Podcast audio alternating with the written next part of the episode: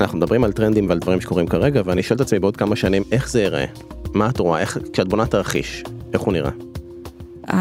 השינוי בתעשייה, בתהליכים שלוקחים, ניקח לרגע את ההמבורגר, נדבר על המסע של ההמבורגר מהקציצה עד למשתמש הסופי, לצרכן, הוא שינוי עצום, ותכף אני אפרט איפה אנחנו רואים את השינויים קורים בדרך.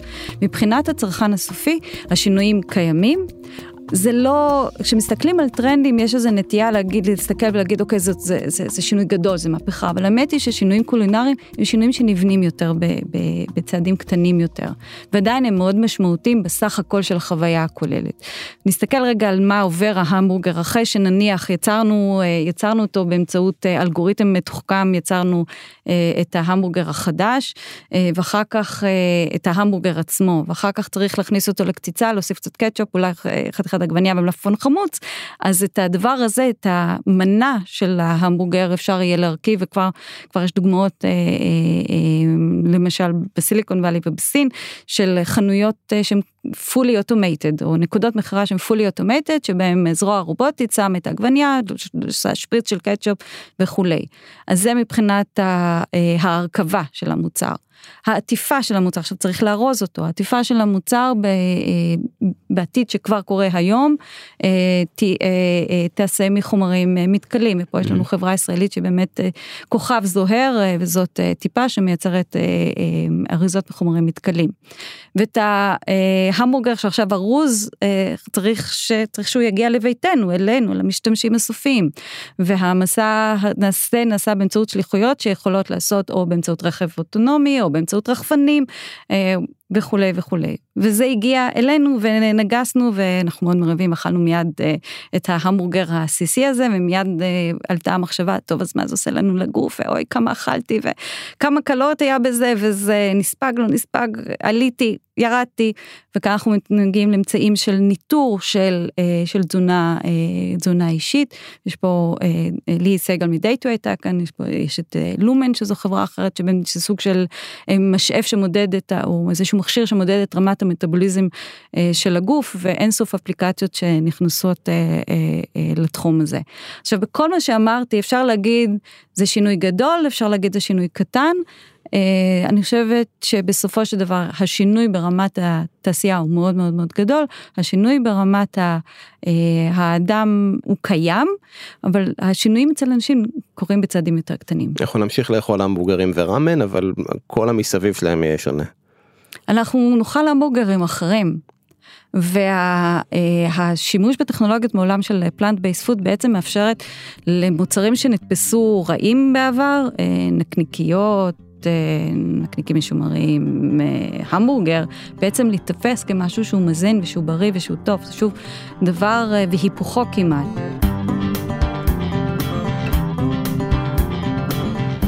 היי, אני קרן צוריאל. ואני ליד לבנה, ואתם מאזינים לכמוסה. השבוע עם אילנית קבסה-כהן.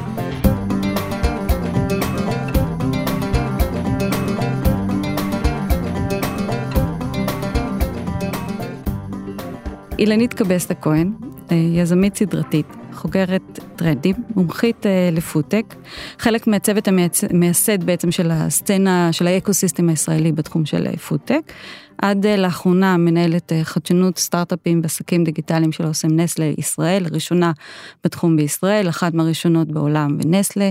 בנסלה הייתי חברה גם בצוות החדשנות הגלובלי, והקמתי את האופן אינוביישן של נסלה בישראל. היום יועצת לגופים בינלאומיים, חברות מזון בינלאומיות בתחום של פודטק, בתחום של טכנולוגיות וחדשנות, ומשקיעה בתחום. ב-20 פלוס שנות קריירה, עברתי דרך תחומים שונים, וכל פעם הסקרנות היא זו שהובילה אותי, וכל פעם פיתחתי תחום חדש. כשאילנית קבסה אומרת, בכל פעם פיתחתי תחום חדש, או כשהיא אומרת שהיא יזמית סדרתית, היא מתכוונת לזה במלוא מובן המילה. היום, כמו שאמרנו, היא נמצאת בחזית החשיבה העתידית על מזון וטכנולוגיות מזון, אבל המסלול המרתק והמתפתל שלה התחיל בכלל בעולמות עיצוב האופנה. אחר כך היא הקימה חברה לבגדי גברים, ואז, במהלך לימודים באיטליה, היא נכנסה לתחום של זיהוי טרנדים.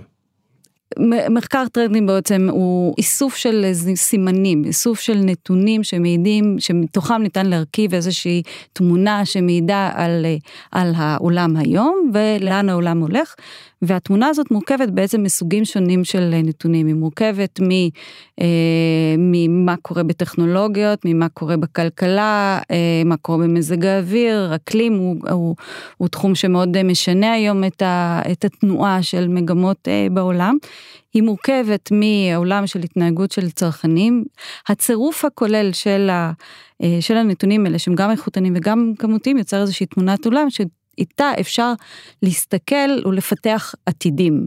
פחות אני אוהבת להשתמש במינוח של תחזיות, ויותר לדבר על תרחישים, על מה אפשר לעשות איתות, ואז שם זה הופך להיות כלי מאוד מאוד חשוב לעבודה, ובאמת, כשחזרתי לארץ ב-2006, אחרי שנים בחול, פתחתי כאן חברת טרנדים, וזה היה העיסוק המרכזי שלי המון שנים. ב-2010 הצטרפתי לאוסם, ואז העולם הזה הפך להיות בעצם כלי עבודה, מאוד משמעותי בתוך העבודה הכוללת של פיתוח חדשנות, פיתוח מוצרים, פיתוח טכנולוגיות. שזה נורא מעניין, החיבור בין אוכל טרנדים או לחדשנות, כי בסך הכל הצורה שבה מייצרים אוכל, או בואי נתחיל אפילו אחורה, הצורה שבה אוכלים אוכל היא כמעט לא משתנה לאורך ההיסטוריה, מעט מאוד. הצורה שבה מייצרים אוכל מאז מלחמת העולם השנייה, פחות או יותר די קבועה. ואוכל יש בו אלמנט מאוד רגשי, כלומר הבמבה כזאת מוצלחת, אף אחד לא ירצה באמת לשנות את הבמבה או לחדש אותה, וככה כל מוצר שהוא להיט, אז זה לא נראה טבעי החיבור הזה. זה לא נראה טבעי וזה נכון, ואכן בואו נחזור רגע אחורה לסוף מלחמת העולם השנייה, ואז נבין בעצם, אם נקפוץ חזרה להווה, נבין מה קרה לתעשייה הזאת, לעולם המזון, ולמה יש לנו מושג חדש כזה שמחבר בין פוד, בין מזון לבין טכנולוגיות, בין עבר ובין עתיד או הווה, בין משהו שהוא שמרני לבין משהו שהוא סופר חדשני. אז בעצם תעשיית המזון נולדה, כתעשייה היא נולדה פוסט מלחמת העולם השנייה, עם הצורך לייצר מזון לחיילים בחזית, וגם לייצר הרבה מזון להרבה אנשים, יש מאין, לא היה מזון. ובעצם במידה רבה החטא המסוים של התעשייה, עם כל הוספת החומרים המזיקים, נולד שם שלא בכוונה רעה, זאת אומרת בכוונה טובה, מתוך רצון לייצר הרבה מזון שיחזיק מעמד לאורך זמן, קרי טכנולוגיות שימור, העולם של canned food בעצם נולד אז. Fast forward, זה היה הגל הראשון של התעשייה, ושם התבססה, והאתגר הראשון המרכזי שלה היה לייצר הרבה עם מעט, ולייצר באופן שיהיה בטוח לצרוך, זאת אומרת, מבחינת food safety. הגל השני של התעשייה קרה בערך באזור שנות ה-80, עם הגלובליזציה, ורק תחשבו על הדימוי הזה שקוקה קולה מגיעה לכל מדינה בערך בעולם, ומעידה על קדמה. כן, זה הסמן של קדמה, הרבה כסף יש בשוק, אנחנו כולנו מחוברים, כולנו אולם אחד וכולי וכולי, ואז האתגר של התעשייה הוא בעצם להתפרס, בעצם זו פריסה גלובלית, זה אתגר של ווליום, זה גם אתגר של להתאים את המוצרים לתרבויות שונות, לטעמים שונים, שזה אתגר שהתעשייה חיבקה באופן חלקי. זאת אומרת, יש לנו סטנדרטיזציה, אבל עם חוסר יכולת לחפות על בעצם על רצון להתאים מוצר לכל אדם. אבל היום אנחנו נמצאים במהפכה עצומה, וקרו כמה דברים, בעצם איזשהו ריבוי של גורמים שכך התחברו להם בבת אחד, אנחנו נמצאים בעצם בטיפינג פוינט, אם נשתמש במינוח מעולם של טרנדים, אנחנו נמצאים בטיפינג פוינט של התעשייה. התעשייה היום בעצם נסתכל קודם כל מעולם של בריאות, שככה הזכרנו אותו מקודם, אנחנו יודעים היום ששבע מתוך 10 הגורמים המובילים למוות, אפשר להשפיע עליהם באמצעות שינוי תזונתי. Okay. זה כולל מחלות כמו סכרת, ברור, cardiovascular disease, סוגים שונים של סרטן, וזה כולל גם מצבים רגשיים כמו דיכאון.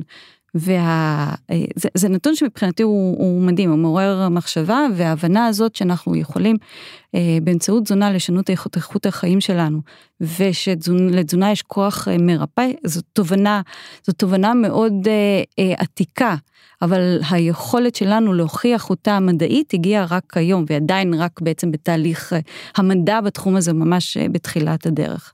זה כיוון אחד, ההבנה של אנשים והתקדמות של המדע בחיבור, בקשר הזה, בהוכחת הקשר שבין תזונה ואיכות חיים. זה גורם אחד, הגורם שני, דיברנו טיפינג פוינט, כדי להגיע לטיפינג פוינט צריך שהטרנד יגיע מכמה כיוונים, ואז יש לנו באמת שינוי עוצמתי.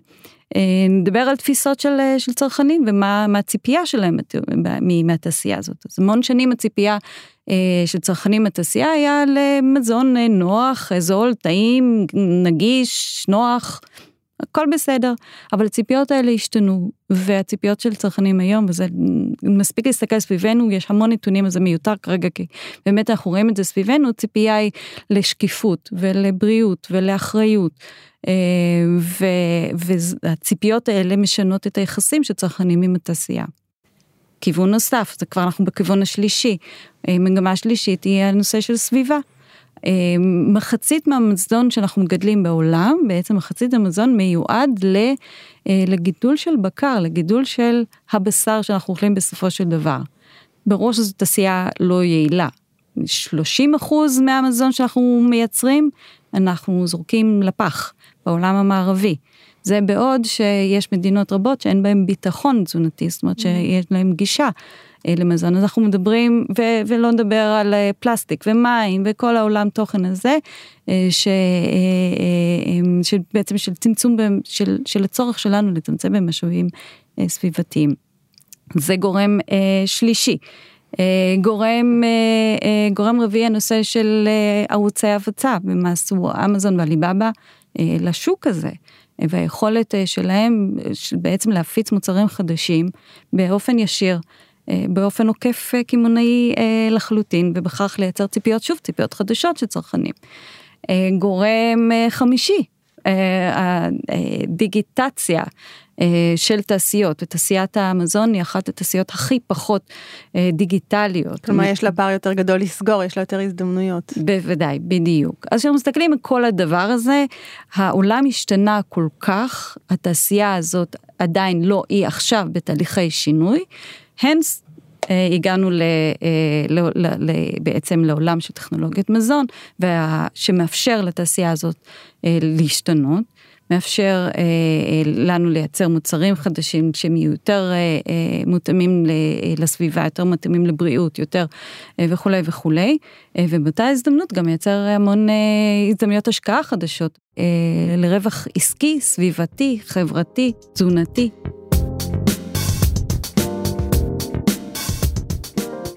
ישב פה אייל ברילר מ-Impossible Foods לפני כמה חודשים, והוא אמר שהילדים שלנו לא יאמינו שהרגנו חיות כדי לאכול בשר או לאכול המבורגר, כי יהיו שיטות חלופיות לייצר בשר, שירגיש בדיוק אותו דבר עם הרבה פחות בזבוז, סבל, עלויות וכו'.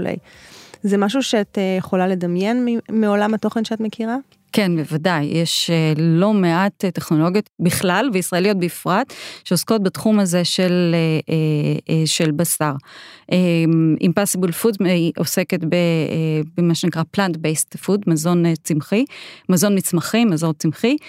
בישראל יש לנו את טיבול, שרשמה בעצם את הפטנט הראשון בעולם בתחום הזה של Plant-Based Food, כך שהמבורגר של טיבול אמנם יוצר בטכנולוגיה אחרת, אבל הקדימו, בישר את התחום הזה לעולם.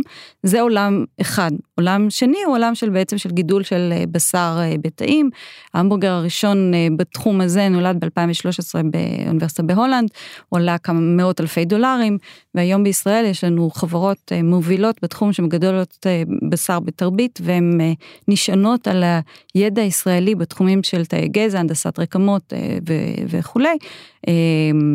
רק להזכיר את אלף פארמס שגייסה $15 מיליון וגיוס מאוד מאוד יפה, את Future Meat, ובתחום של Plant-Based Meat, אז יש לנו Meat Replacement, יש לנו את Savorit ואת Redefine Meat, ששתיהן עושות שימוש בהדפסה תלת מימדית, כדי הדפסה תלת מימדית הם חומרים מבוססי צמח כדי להדפיס בעצם בשר, המבורגר או בשר שלם, ואפשר לראות איך הטכנולוגיות האלה תתפתחנה ושאנחנו נראה יותר ויותר מוצרים כאלה בשוק. מעניין לראות, עכשיו נסתכל קצת, יותר בהסתכלות תרבותית, מה קרה לתפיסה של ירקות והקשר שלהם של בצר. לפני הירקות, כשאת אומרת להדפיס בשר בתלת מימד, תאי גזע והנדסה משהו, זה נשמע מלהיב, ובאותה נשימה זה גם מאוד לא נעימה, מחשבה מאוד לא נעימה, שהאוכל שאנחנו אוכלים הוא מודפס והוא לא מהטבע. זה לא מכשול, אני לא היחידה, אני מניחה שיש חש אינוחות. הנושא של הנכונות של צרכנים לקבל את השינוי, הוא נושא שצריך לבחון ולעקוב עליו כל הזמן.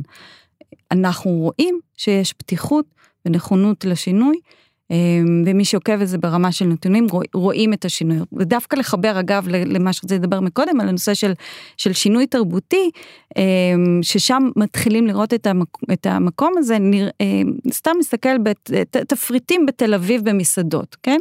אנחנו מכירים את המנה שקוראים לה, למשל, קרפצ'ו סלק.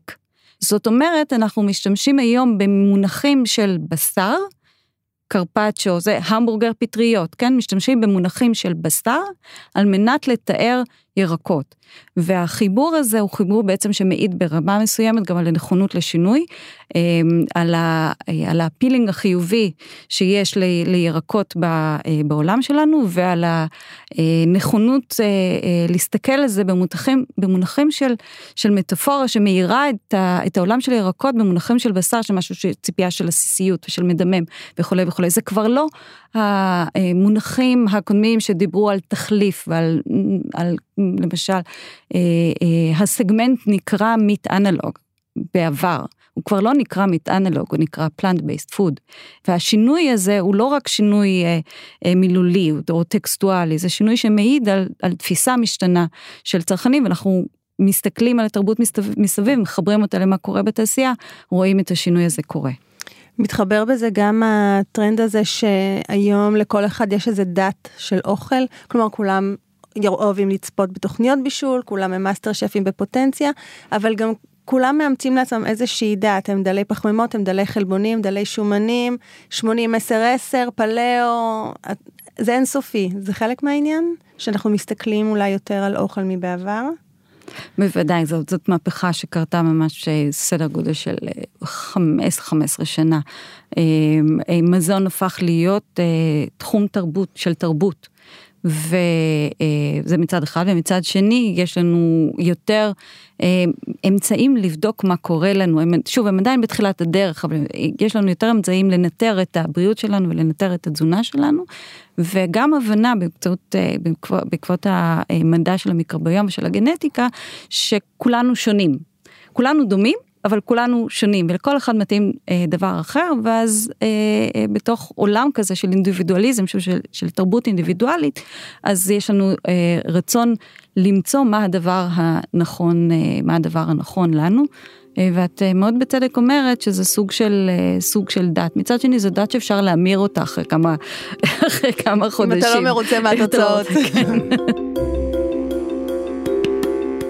אחד הדברים שמעניינים אותי, ולא בטוחה שמצאתי לו פתרון, זה מה עושים כשסביב אותו השולחן יושבת משפחה, והאימא היא קיטוגנית בגישה התזונתית שלה, הילדה היא מעדיפה רק מזון שהוא ויגן, שהוא טבעוני, והילד סובל מאלרגיה לחלב, ואיך מארגנים את שולחן האוכל סביב הסיטואציה הזאת שהפכה להיות מורכבת, הרי זה כבר לא סיר אחד לבשל. אז אני חושבת שמה שאנחנו הולכים ורואים זה קודם כל שבאמת אנשים פחות ופחות מבשלים בבית, כי מכל מיני סיבות, אורח החיים, המורכבות של הארוחה, עלויות, בעיקר בעצם העומס של החיים שלנו, ומצד שני העולם של צריכה מחוץ לבית הולך וגדל. אני חושבת שהתחום הזה של צריכה מחוץ לבית, שהיום, לפחות בארצות הברית, הצריכה מחוץ לבית עברה את הצריכת המזון בתוך הבית, זה כבר לקרה לפני שנתיים ומשהו, וזה שוב טיפינג פוינט של תעשייה, ואנחנו נראה יותר ויותר פתרונות מעניינים לצריכה בריאה, נוחה, זולה, מחוץ לבית. אם נסתכל על הגורמים שמשחקים כאן בתעשייה, חברות המזון, הריטלרים למיניהם, הפוד סרוויס, אני מאמרת על הפוד סרוויס כאחד הגורמים שהתחזקו וישפיעו עוד יותר. אז זה בעצם צריך להשפיע גם על יצרני המזון, הם צריכים בוודאי. לחשוב על השוק שלהם אולי לא רק בבית, אלא גם מחוץ לבית. בוודאי, אני חושבת שכל השורשים כמעט פילוסופיים של תעשיית המזון, נמצאים בעצם בסימן שאלה, שצריך לשאול בעצם, האם אני צריך לייצר כל כך הרבה מזון מסוג אחד, הווליום של התעשייה, האם צריך לייצר מזון שיחזיק כל כך הרבה זמן על המדף, אולי כל הנושא של מערכות הפצה קרובות יותר לבית צריך להתפתח כדי שיהיה כמה שפחות חומרים, כדי שנוכל לצרוך מה שאנחנו קונים במקום. אוכל טרי, בלי חיי מדף ארוכים, בלי מחסנים עצומים ו... נכון. איך אנחנו צורכים, עם מי, מתי, כמה, כל הדברים האלה הם נושאים שהתעשייה בעצם עובדת קצת בצורה של מובן, של דרכי עבודה מובנות מלהם, והגיעה העת לשים את הכל ולשים סימן שאלה גדול. כל השאלות האלה מתנקזות לטכנולוגיות בכמה רמות. ברמה הגבוהה יש טכנולוגיה עילית, מדע חדשני מתחומי הביוטכנולוגיה והתוכנה, שעוסק בדברים כמו מיקרוביום וגנטיקה. זה העתיד.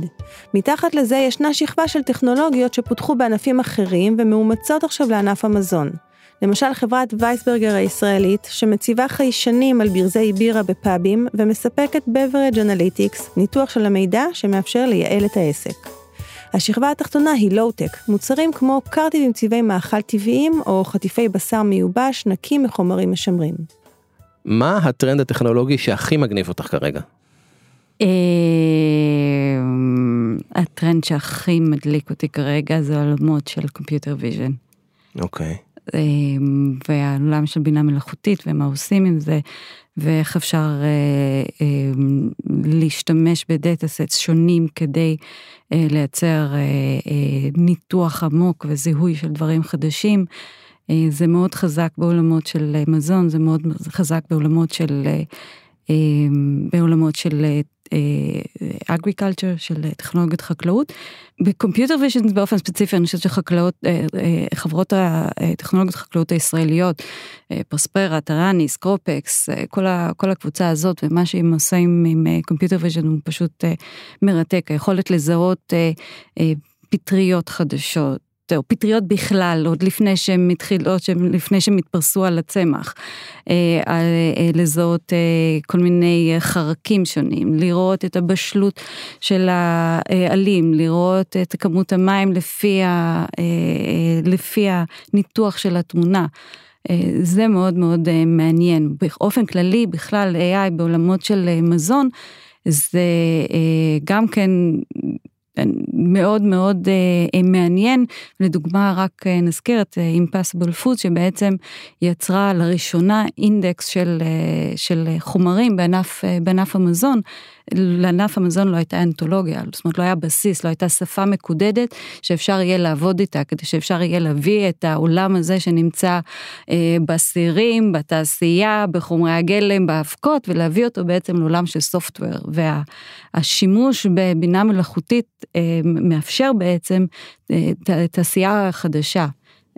Impossible Foods, באמצעות הדאטאבייס שהיא יצרה, מאפשרת לעשות בעצם חיבורים שבין האיכויות של חומרי גלם למוצרים חדשים. רק לדוגמה, זה נכון שמה שהם עשו בסופו של דבר, אנחנו מדברים על ההמבורגר, לא מבשר. המבורגר, כן, שאינו מבשר, מבוסס צמחים. אבל באותה מידה, אותה מערכת, ומערכות דומות שנבנות כרגע בעולם, מאפשרות לעשות את החיבור שבין, למשל אני רוצה לעשות מיונז, אוקיי? דוגמה שגם כן די קיימת בתחום. שמיונז שווה מוצר צהוב, טקסטורה של ביצה, קצת גמישות. את הדבר הזה אני יכולה להכניס היום כאלגוריתם לתוך המערכת, והמערכת תוכל לומר לי מאיזה רכיבים בעצם ליצור את המוצר הזה, את המיונז. תחום נוסף, הנושא של waste management, ומה שאפשר לעשות איתו. וניתן שתי דוגמאות, אחת חברה ישראלית, אחת דוגמה לחברה דנית. חברה ישראלית בשם Triple W, חברה שבעצם לוקחת את ה-waste, השפע, את הזבל, את היתרה, את מה שנותר מתהליכי הייצור של תעשיית המזון, והופכת אותו בעצם באמצעות תהליך בקטריאלי, הופכת אותו בעצם לחומר גלם לתעשיית האריזה. בעצם הופכת אותו לסוג של חומר גלם של ביופלסטיק. רגע, זה שאריות שהן פלסטיות, או גם שאריות של קליפות של ירקות? גזר, כרוב, גזר, כרוב, קמח, עוגיות, כל הדבר הזה עם המיץ של הזבל, עובר לאיזשהו מיכל, ושם בתהליך בקטריאלי, שהוא כמובן שלהם וייחודי להם, הזבל עם המיץ של הזבל הופכים להיות בעצם חלקיקי פלסטיק, ביופלסטיק, שהוא מתפרק, ישר לאדמה. ומה אפשר לעשות איתו עם הביופלסטיק הזה? ביופלסטיק הזה עכשיו אפשר לעשות אריזות מחדש, זאת אומרת אפשר לעשות אריזות ליוגורט, להמבורגר שדיברנו מקודם וכו'. זאת אומרת זה מודל של כלכלה מעגלית, והמודלים האלה של כלכלה מעגלית הם באמת מודלים מאוד מאוד מעניינים. דוגמה נוספת לחברה בתחום של waste management, זה חברה סטארט-אפ דני, ששכחתי כרגע את שמו. בדקנו, ומדובר בחברה בשם Circular Food Technology.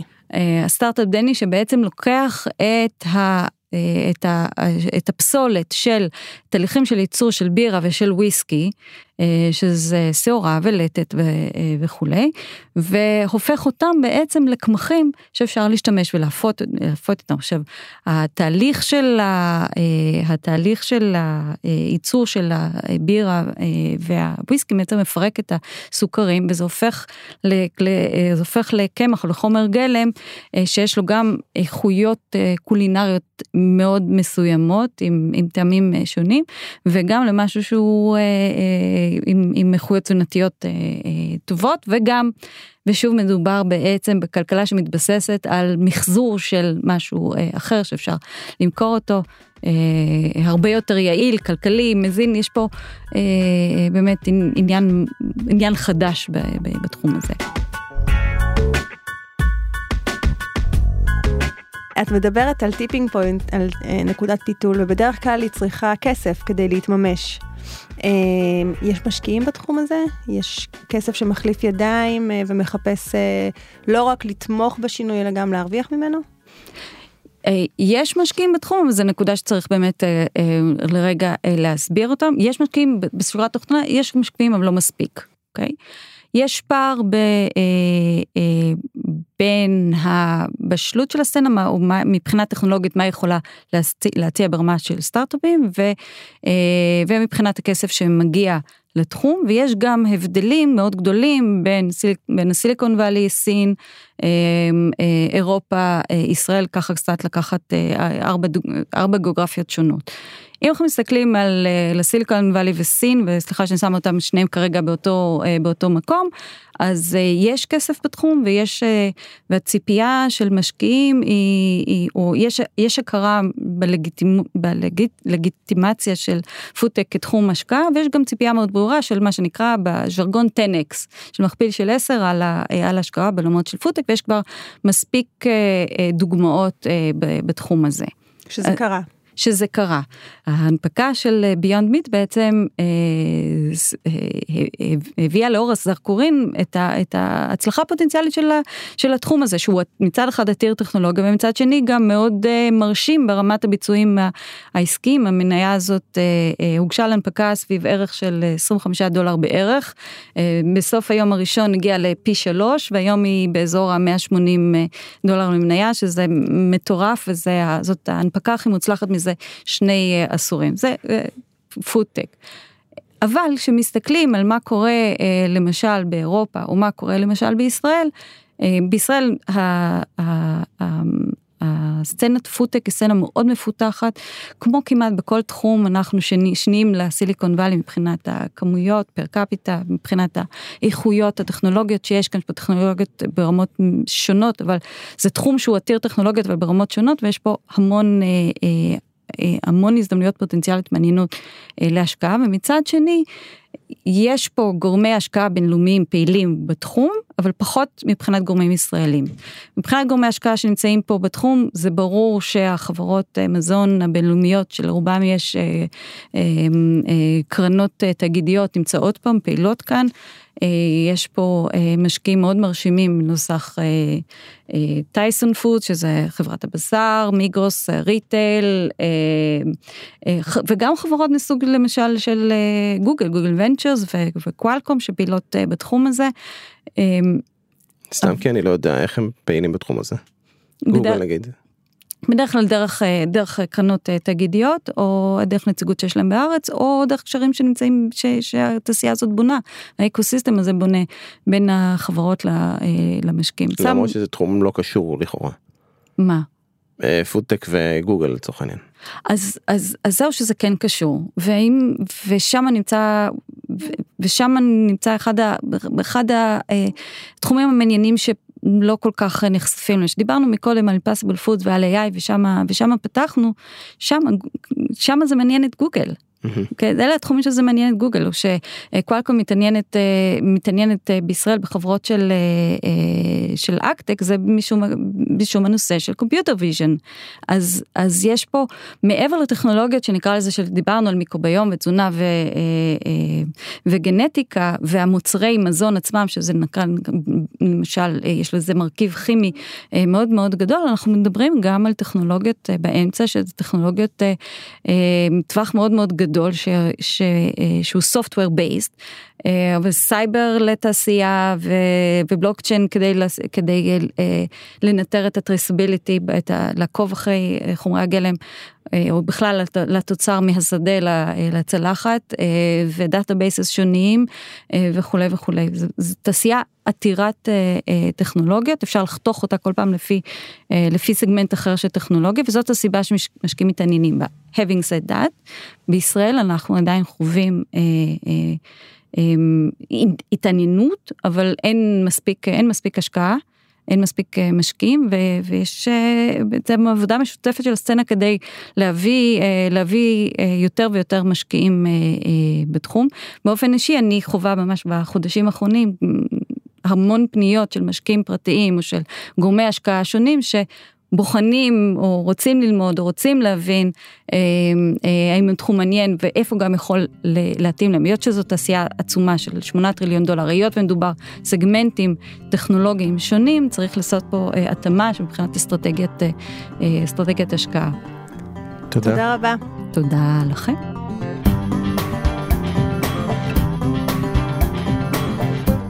עד כאן הכמוסה, השבוע עם אילנית קבסה-כהן. אנחנו היינו קרן צוריאל וליעד לבנה. תודה לאולפני סוף הסאונד על ההקלטה והעריכה, ולאמיר זיו והעורך האחראי. אתם יכולים למצוא אותנו בטוויטר או בפייסבוק, ונשמח לשמוע תגובות בפוד@calcalist.co.il. ניפגש בשבוע הבא.